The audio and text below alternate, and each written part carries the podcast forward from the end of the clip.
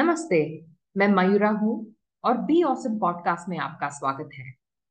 आज के एपिसोड में हम एक ज़रूरी टॉपिक के बारे में बात करते हैं एंजाइटी चलिए एक सवाल से शुरू करते हैं। क्या आपने पिछले सात दिन में एंजाइटी महसूस की है? या आपने आसपास किसी को एंशियस होते देखा है? आप अकेले नहीं हैं। एंजाइटी बहुत ही आम है।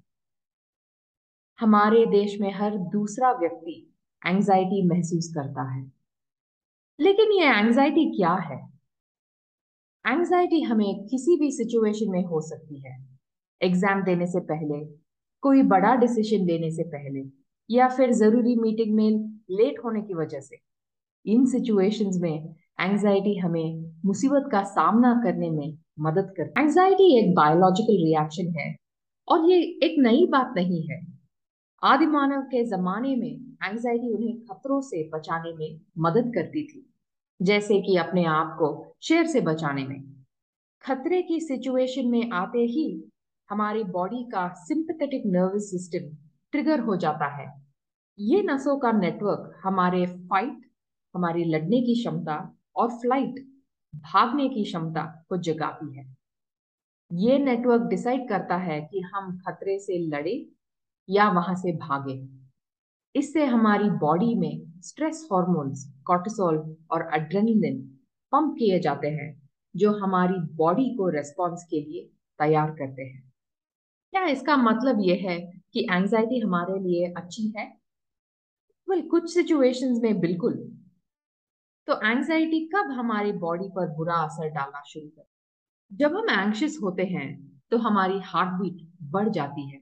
ताकि शरीर के सारे ऑर्गन्स तक ऑक्सीजन पहुँचा जाए।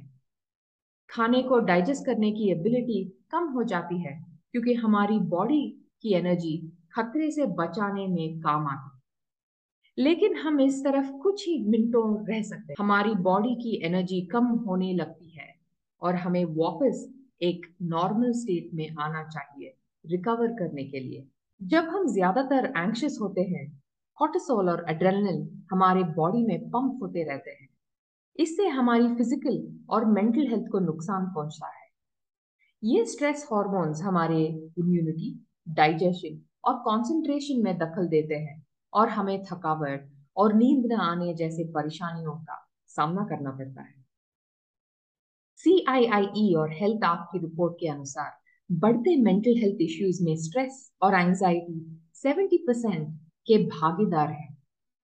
हाल ही में मेबलिन के साथ जुड़कर इंडिया की बैडमिंटन क्वीन पीवी सिंधु ने अपनी एंजाइटी के बारे में बात की। एंजाइटी को उन्होंने दूसरा पैंडेमिक कहा है। दीपिका पटको ने सेलिना गोमेस प्रिंस हैरी और करण जौहर जैसे इंटरनेशनल सेलिब्रिटीज ने भी आगे आकर अपनी एंजाइटी के बारे में खुल के बात की है।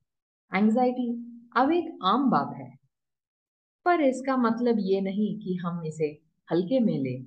एंजाइटी के लिए हमें साइंटिफिक और वैलिडेटेड सॉल्यूशंस की ज़रूरत है। मैं जानती हूँ कि आप क्या सोच रहे हैं। क्या हम बिना गोलियों और कैप्सूल्स के एंजाइटी का उपाय कर सकते हैं?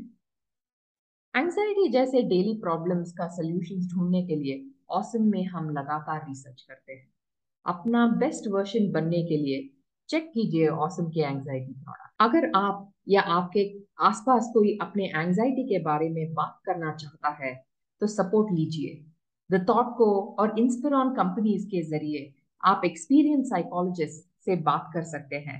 इनके वेबसाइट लिंक्स नीचे डिस्क्रिप्शन में है। एंजाइटी के बारे में और जानने या अपना अनुभव शेयर करने के लिए मुझे इंस्टाग्राम और लिंक्डइन पर एट मयूरा राव अकाउंट पर मैसेज कीजिए।